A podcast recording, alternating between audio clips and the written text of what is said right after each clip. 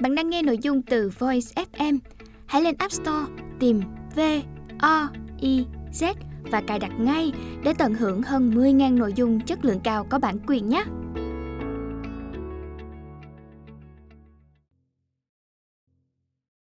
Bạn đang nghe sách nói tại Voice, Thư viện sách nói First New. Bạn đang nghe quyển sách Tùy bút ẩm thực Sài Gòn chở cơm đi ăn phở. Tác giả ngữ yên. Giọng đọc bình nguyên. Lời giới thiệu với một dân tộc mà cái ăn ám ảnh đến mức đi vào lời ăn tiếng nói, thì dễ hiểu bạn ăn không chỉ để dọn lên đó món ăn, mà còn là nơi phóng chiếu lịch sử, văn hóa, tâm tính cộng đồng và nhiều thứ khác. Viết về cái ăn của người việt khó vô cùng khó là bởi sành ăn thôi chưa đủ. Hiểu biết và ham mê kê cứu sách vở thôi chưa ổn. Giàu ký ức về chuyện ăn uống thôi cũng chưa xong, mà phải nhập cuộc vào cõi ăn với một tâm thế tự do. Cái tự do của người làm chủ thứ, cú pháp ăn uống, để một mặt không rơi vào cái bẫy phạm tạp. Không đi lạc vào địa hạt nữ công gia chánh, càng không cao đạo, thiên hóa mọi thứ theo kiểu chủ nghĩa lưỡi dân tộc. Trước đây các ông vũ bằng phỏ Phiến, Nguyễn Tuân, Sơn Nam bằng những cách khác nhau đã từng hướng văn chương đến miền thao thức với cái ăn, cách ăn của người Việt. Nhiều án văn vẫn còn sống mãi với thời gian dù đối tượng phản ánh đã tam sao thất bổn qua biết bao bể dâu thế cuộc. Biết bao dâu bể đã xảy ra trên bàn ăn của dân ta. Không cố tình dệt nên những án văn hoa mỹ về chuyện ăn uống, ông ngữ yên, thậm chí làm ngược lại, anti cái sự kiểu cách vẽ vời để mong muốn chạm trực tiếp đến cái ăn cho được đúng như nó là, đúng như là nó, tự do, phóng khoáng, xả láng, hài hước, nhưng đau đáu thâm trầm. Cách ăn không son phấn đó mang lại cho chúng ta nguồn dữ liệu thực, thực từ ngôn ngữ trên bàn ăn, cách dùng từ lóng, diễu nhại, bóng gió, đến câu chuyện sau cái ngon, cái chưa ngon là nỗi đời, sự đời, mang tính phổ quát mà cũng rất đổi riêng Tây chuyện ăn trong cõi ta bà của xứ Sài Gòn. Như cách tác giả cuốn sách này chọn kể, hóa ra cũng một nẻo thông dông đi vào đời sống, gom nhặt biết bao ân tình. Dĩ nhiên không tránh khỏi chuyện có những món ăn, cách ăn, giá cả nguyên liệu không còn ứng với tâm thế, nhận thức, không cập nhật với thời điểm độc giả cầm cuốn sách này. Nhưng có hệ chi, xin hãy đọc những dòng nắng nót về thịt chó hay dồi trường trong một tâm thế tiếp nhận bình tĩnh như đọc một đoạn ghi chép dân tộc học biết bao kiến thức y thực cũng vậy, có thể cách luận giải không phù hợp với ngày nay, nhưng xin hãy tiếp cận để biết thêm rằng, chưa xa, mới một hai thập niên trước thôi, lối tư duy ấy đã từng chi phối trên nhiều bàn ăn của người việt. Với cách nhìn đó, bạn sẽ thấy từng bài viết trong cuốn sách này là từng mảnh sử trời rạc. Một ngày nào đó chúng sẽ vô cùng hữu ích cho những dự án có tham vọng lớn hơn. Ví dụ, một công trình nghiên cứu sử việt từ bàn ăn như sử gia Hàn Quốc John Ha-chu đã gợi ý trong cuốn Lịch sử Hàn Quốc trên bàn ăn. Phạm Gia Trường Dịch, nhà xuất bản văn hóa văn nghệ 2016. Mời bạn đọc cuốn Sài Gòn chở cơm đi ăn phở cùng cuốn sách mới nhất của Ngữ Yên được giới thiệu trong đợt này có tựa Sài Gòn, ồ, bỗng ngon ghê để hình dung đầy đủ về một hành trình khám phá ẩm thực. Trân trọng giới thiệu cùng bạn đọc. First News trí Việt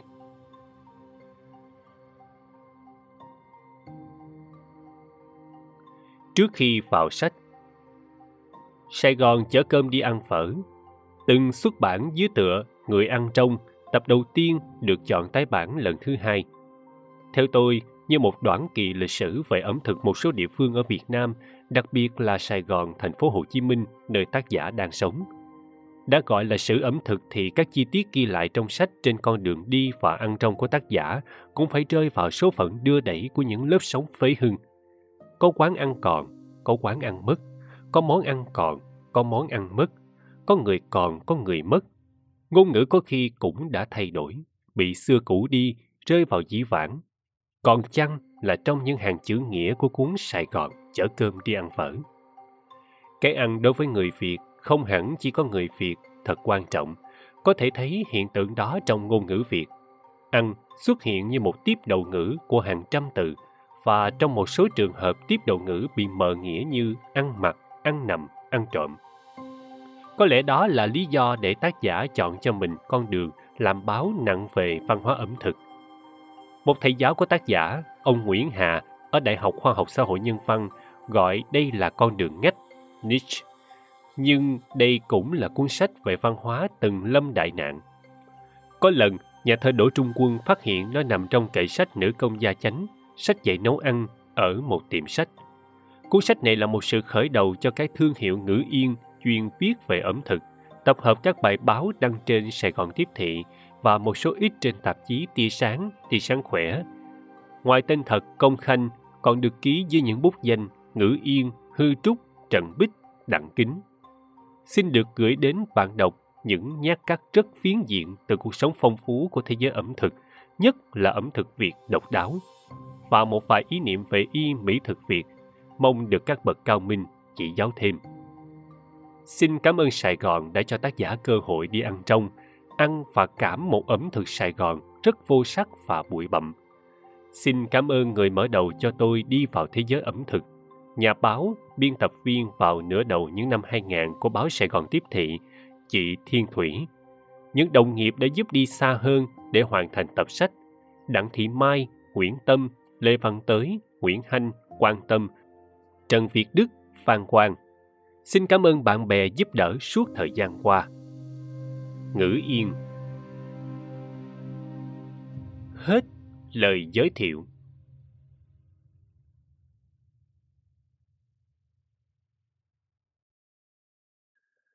Bạn đang nghe sách nói tại Voice, Thư viện sách nói First New.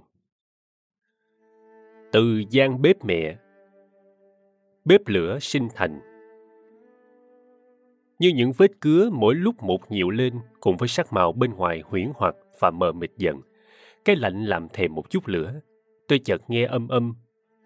Ngọn lửa là mật ngọt kết quả của tất cả tồn tại và tất cả tồn tại kết quả của ngọn lửa này. Cũng giống như vậy, sự sáng chói, tồn tại, bất tử của người nào là ở trong ngọn lửa và sự sáng chói, tồn tại, bất tử đồng nhất hóa với cơ quan nói trong cơ thể thân lửa là cơ quan của sự nói. Tôi nhớ đến, không hiểu sao lại thường nhớ đến như vậy. Vào những chiều cuối năm, cái bếp lửa bằng cái kiện ba chân đặt ngay ở phần sau cùng của ngôi nhà, trên nền đất nện. Cái kiện ấy do thợ rèn ba lờ ở đầu làng làm. Chẳng hiểu sao lại gọi tên ông như vậy, mà gọi chẳng ai thắc mắc, cứ như tên là cái vỏ đựng một kẻ nào đó xác định, vậy thôi. Chào con, ba vừa về từ một nơi xa lắm. Ở đó ba gặp thần lửa Agni, Vaisvanara, đó là thần ánh sáng đẩy lùi bóng tối. Ngày xưa, sáng thật sớm, ba và má vẫn ngồi bên bếp lửa này. Cái lạnh bên ngoài và cái ấm của lửa từ bếp tỏa ra. Ba vẫn thích ngồi trên cây đòn kê, chân co lên, cối tị vào ngực, ấm hơn. Con đừng mời ba lên nhà trên. Ba không thích ngồi cái bộ salon sau này con mua, vì cứ quen kéo chân lên mặt ghế co lại. Con bảo ngồi vậy quê lắm. Nhưng quê mà sao ba vẫn thấy tiện nghi hơn là không quê. Ba cũng không thích ngồi ở căn phòng khách lạnh lẽo ấy để trò chuyện. Nó bày biện đủ thứ, lát gạch trắng phao, mà thấy cứ lạnh lạnh, không có tình. Rồi con lớn lên, nơi góc bếp gần lối ra ấy lại có thêm con. Những câu chuyện buổi sáng 4-5 giờ, ngày nào cũng như ngày đấy. Ngày má đẻ con, ba nằm đằng kia, trên chiếc trống tre mà ba làm bằng ba cây tre đực mua ở nhà bác Hai Trành. Má con cũng như ba, bà thích vậy, thích nằm đó để nhìn ngọn lửa bếp khi còn yếu chưa thể ngồi đây nói chuyện. Thỉnh thoảng uống một chén nước trót ra từ cái ấm dần bên bếp lửa. Nước đủ ấm để xua cái lạnh đầu ngày. Con chắc không còn nhớ cái chậu bếp đất mà ba vẫn bỏ than nhỏ, ủ tro bên trên cho mẹ hơ con mỗi ngày hồi con mới đẻ. Ba nhớ hình như sau này con đem bỏ nó dưới gốc khế sau hè mà ba vẫn thường đem cho đổ cho cây khế bớt chua. Năm nào cúng ông bà trưa 30 Tết xong, tôi cũng thấy lòng ấm lại, nhưng sao động như có dòng phúng thạch, ký ức trào về. Lên láng, nóng bỏng. Cái xó bếp ngày xưa có vẻ là nơi được gọi là không gian giao tiếp bây giờ – Ngoài cửa bếp là khoảng sân gạch. Gia đình tôi thường ăn cơm chiều sớm ở đó. Sau bên trong, bên trái là buồng đẻ của má. Tất cả đều không xa ngọn lửa bập bùng. Về già, ba tôi vẫn bắt ghế xích đu. Nhà tôi vẫn gọi tên cái ghế xếp bằng sắt như vậy. Nằm bên bếp lửa. Đọc chút đỉnh sách dưới ánh neon tù mù ám khói hoặc bay vào cõi riêng của ông. Nhìn kỹ có thể thấy ngọn lửa nhảy múa trong mắt ông. Có lẽ ba tôi mạng hỏa. Ba mày tính nóng như lửa. Mẹ tôi thường than sau tiếng thở dài. Sau một bất hòa vì lý do không đâu. Về già, lửa ấy dường như đã chìm vào bên trong. Mỗi ngày ông lặng lẽ đốt nhang cho hai đứa con trai chết trẻ mà quách vẫn được ông khư khư giữ và hoàng trên cái tủ buffet bằng gỗ cẩm lai sát vách sau phòng khách, gian giữa của ngôi nhà ba gian. Trên ấy giờ đây xâm vầy ba thế hệ. Đó là không gian tâm linh của ông, mà vì tôn trọng tôi đã che tấm rido ngăn ra chứ không dám dời đi. Ngày xưa, ông vẫn cột vén tấm rido ấy sang hai bên, không chịu cho ngăn cách. Ông không muốn coi đấy là một cõi khác. Cái xó bếp ấy, giờ đây vẫn còn loang lỗ với xi măng lở lói. Vì khi láng nền xi măng, ba má tôi không chịu dời bếp đi chỗ khác. Xi măng không chịu được nóng, rợp lên. Tôi vẫn để lại vết sẹo quá khứ ấy, khi mà bếp đã được dời lên chỗ bệ cao khang trang hơn. Một thời gian, nhà tôi có hai bếp, bếp cũ sát đất kề bên bếp mới bệ cao. Mẹ tôi vẫn nấu nướng ở cái bếp cũ ấy. Con nhớ không, những ngày mưa, không ai đi làm ngoài đồng được. Ba đòi đút bánh xèo. Mẹ con vẫn ngồi đây, nhóm lửa than trong hai quả. Hỏa lò nhỏ đặt khuôn đúc. Lúc ấy, mẹ con ngâm gạo, ba xay bột, mẹ con ngồi đúc. Bánh ăn nóng ngay bếp mới ngon. Sau này có lần con đưa ba đi ăn bánh xèo tiệm, ba chẳng thấy ngon gì cả bà không nghe được tiếng xèo xèo khi đổ bột vào khuôn mỡ đang sôi. bà không ngửi thấy mùi bột sống, rồi mới tới mùi bánh chín khê khê khét khét. Phải có quá trình sinh thành, con ạ. Bà đã gặp thần lửa giữ nhà Gahapatya, thần của đất, lửa, lương thực và mặt trời. Thần nói với ba về sinh thành. Thần nói về ngũ lửa. Người phụ nữ là lửa đấy Gotama. Cơ quan sinh dục của phụ nữ là nhiên liệu. Cái khêu gợi là khói, âm hộ là ngọn lửa. Cái được tạo ra bên trong ấy là những cục than hồng. Khoái cảm là những tàn lửa. Nơi ngọn lửa ấy, các thần linh dân tinh dịch làm lễ vật Nhờ dân lễ vật ấy, thai nhi được tạo ra. Hết bếp lửa sinh thành.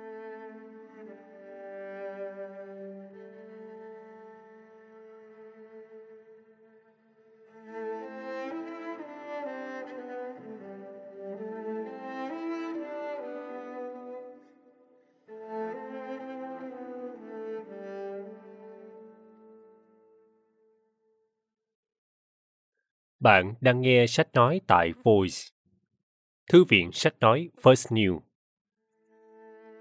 Tô canh khế Với dân quê và cũng không loại trừ dân không ở quê, khế không chua là khế vô duy nhất. Mùa nóng chỉ cần mớ nghêu, lạng hến nấu với vài trái khế chua đã có món canh giải nhiệt ngon miệng. Với nghêu, món canh nghêu khế có vị đặc trưng hơn bởi cái duyên tanh riêng của nghêu chăng thật khó xác định bằng lời. Bạn nên trải nghiệm thì hơn. Rau mùi cũng là một yếu tố quan trọng trong tô canh này. Rau trăm, rau é tím, é trắng, tần thì là mỗi thứ cho một cộng hưởng riêng. Trong canh chua khế có ẩn ướt chút vị chát làm nước canh có màu sữa đục. Có lẽ chất chát này cũng góp phần tạo nên thứ xúc tác để canh khế nấu với các loại nhuyễn thể hai mảnh có được vị riêng. Với hến, tô canh vị nhạt hơn, nhưng nước ngọt lắm. Nước từ hến bán hẳn cây chua của khế, nên phải gia khế nhiều hơn. Có người lại chọn vẹm xanh để nấu canh khế, và rau mùi trong tô canh này phải là thì là thì mới vẹn toàn. Người ta bảo tô canh trẻ tiền thế mà ca ngợi không tiếc lời. Cái ngon ấy cũng là cái ngon chủ quan. Nhưng tôi đã mời nhiều người ăn thử, ai cũng xì sụp, rồi ừ thì ngon. Như thế nhiều cái chủ quan cộng lại cũng là khách quan đấy chứ. Thực tình, cây khế trong vô thức dân tộc vốn là một thứ tài sản ít giá trị của một gia đình bần hàn, thường có chỗ đứng sau hè. Quả thường vứt đi mùa chín rụng. Cũng vậy, bên hông bếp nhà tôi ở một miền quê nghèo sơ sát cho tới tận bây giờ, cách Nha Trang đến 60 cây số về hướng bắc, cũng có một cây khế. Có lẽ là bà nội tôi trồng, vì ông nội chỉ quan tâm đến những thứ cây đem lại lợi nhuận.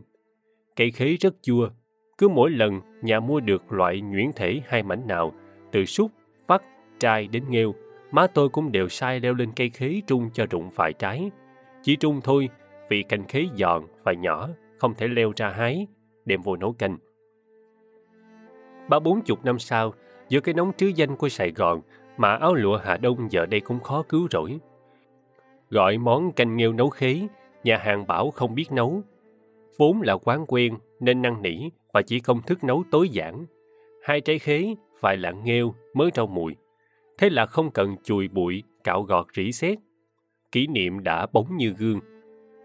Trong kinh nghiệm dân gian, khế chua cũng là trái thanh nhiệt rất tốt. Canh khế mùa này là đúng với dược thực. Chỉ có điều, khế lại không hợp với những cô em đang lớn, mộng mai sau chân dài, vì axit oxalic trong nó kiềm hãm sự hấp thu canxi nuôi xương. Tự trung, món canh khế được việc hay trách việc là do khế chua quyết định. Khế ngọt là khế vô duyên. Vậy có lẽ không nên dùng khế ngọt để làm hoán dụ cho quê hương như nhà thơ họ đổ đã từng. Hết Tô canh khế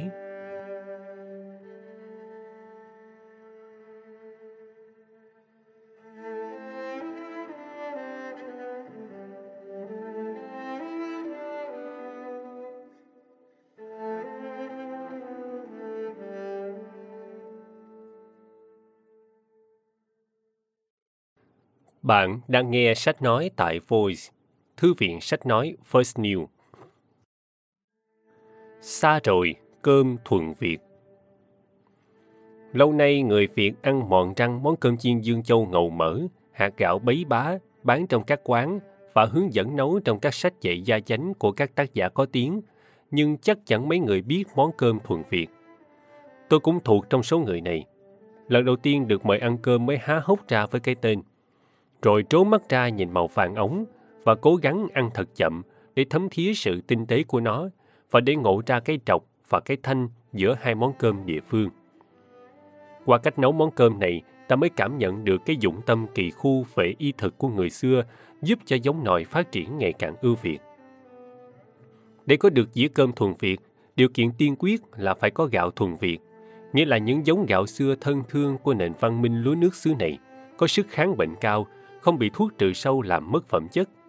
Điều kiện này khá là gây go khi mà các giống lúa địa phương ngày càng hiếm đi và chưa có mấy ai giữ ý thức bảo tồn hoặc phục tráng chúng. Gạo nấu ngon nhất là gạo lúa dê với các đặc tính dẻo và mịn, dai nhưng không dính, khô mà không cứng. Cơm có màu vàng là do khi hấp có trộn một ít nghệ, một ít củi gất, một ít huỳnh liên và một ít huỳnh bá, nhưng tuyệt đối không được cho huỳnh cầm. Màu vàng đẹp và vị đắng đắng tao nhã của cơm là từ nước trích huỳnh liên và huỳnh bá. Trích cũng phải trúng cách, không thì cơm rất đắng, ăn không nổi.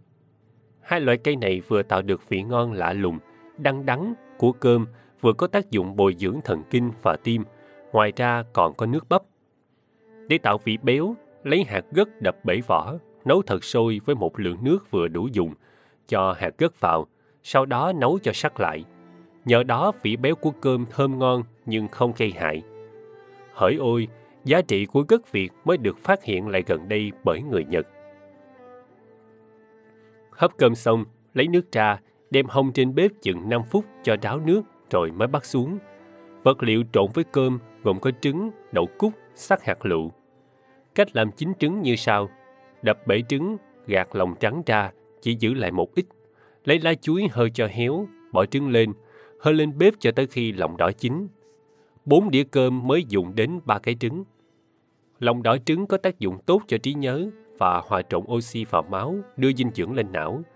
Đậu cúc là loại đậu hạt to gấp 2-3 lần hạt đậu ván. Khi chọn đậu, nhớ chọn hạt đậu nhỏ, đẹp, bổ dưỡng hơn so với loại hạt to, mẩy. Tương tự, ta thường vứt đi cái phần tốt nhất của trái dưa leo, đằng sau cuốn đó là những sai lầm do thiếu kiến thức về y thực. Nước chấm dùng mè trắng trộn với một ít đậu nành xay lấy nước và thêm chút gừng, ớt. Mè trắng có tác dụng thúc đẩy nhu động ruột tốt. Như thế là ta có một dĩa cơm thuần Việt có đầy đủ các vị đắng, ngọt, mặn, chua, cay. Khi nhai, ta cảm nhận ngay các vị này và dư vị chua sau khi nuốt miếng cơm. Cơm ăn với thịt gà, thịt gà luộc xong, rạch da, bơm nước thật sôi vào cho tan bớt mỡ. Riêng thịt gà nướng thì phết nước hấp cơm lên da tạo màu. Ăn thịt gà nhớ kèm với rau thì là giúp dễ tiêu. Những bữa ăn như thế này đừng quên tỏi tép ăn sống. Tỏi muốn cho đậm, đem vú trong các biển trước khi ăn.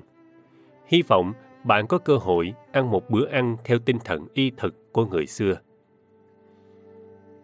Hết, xa rồi, cơm thuần Việt.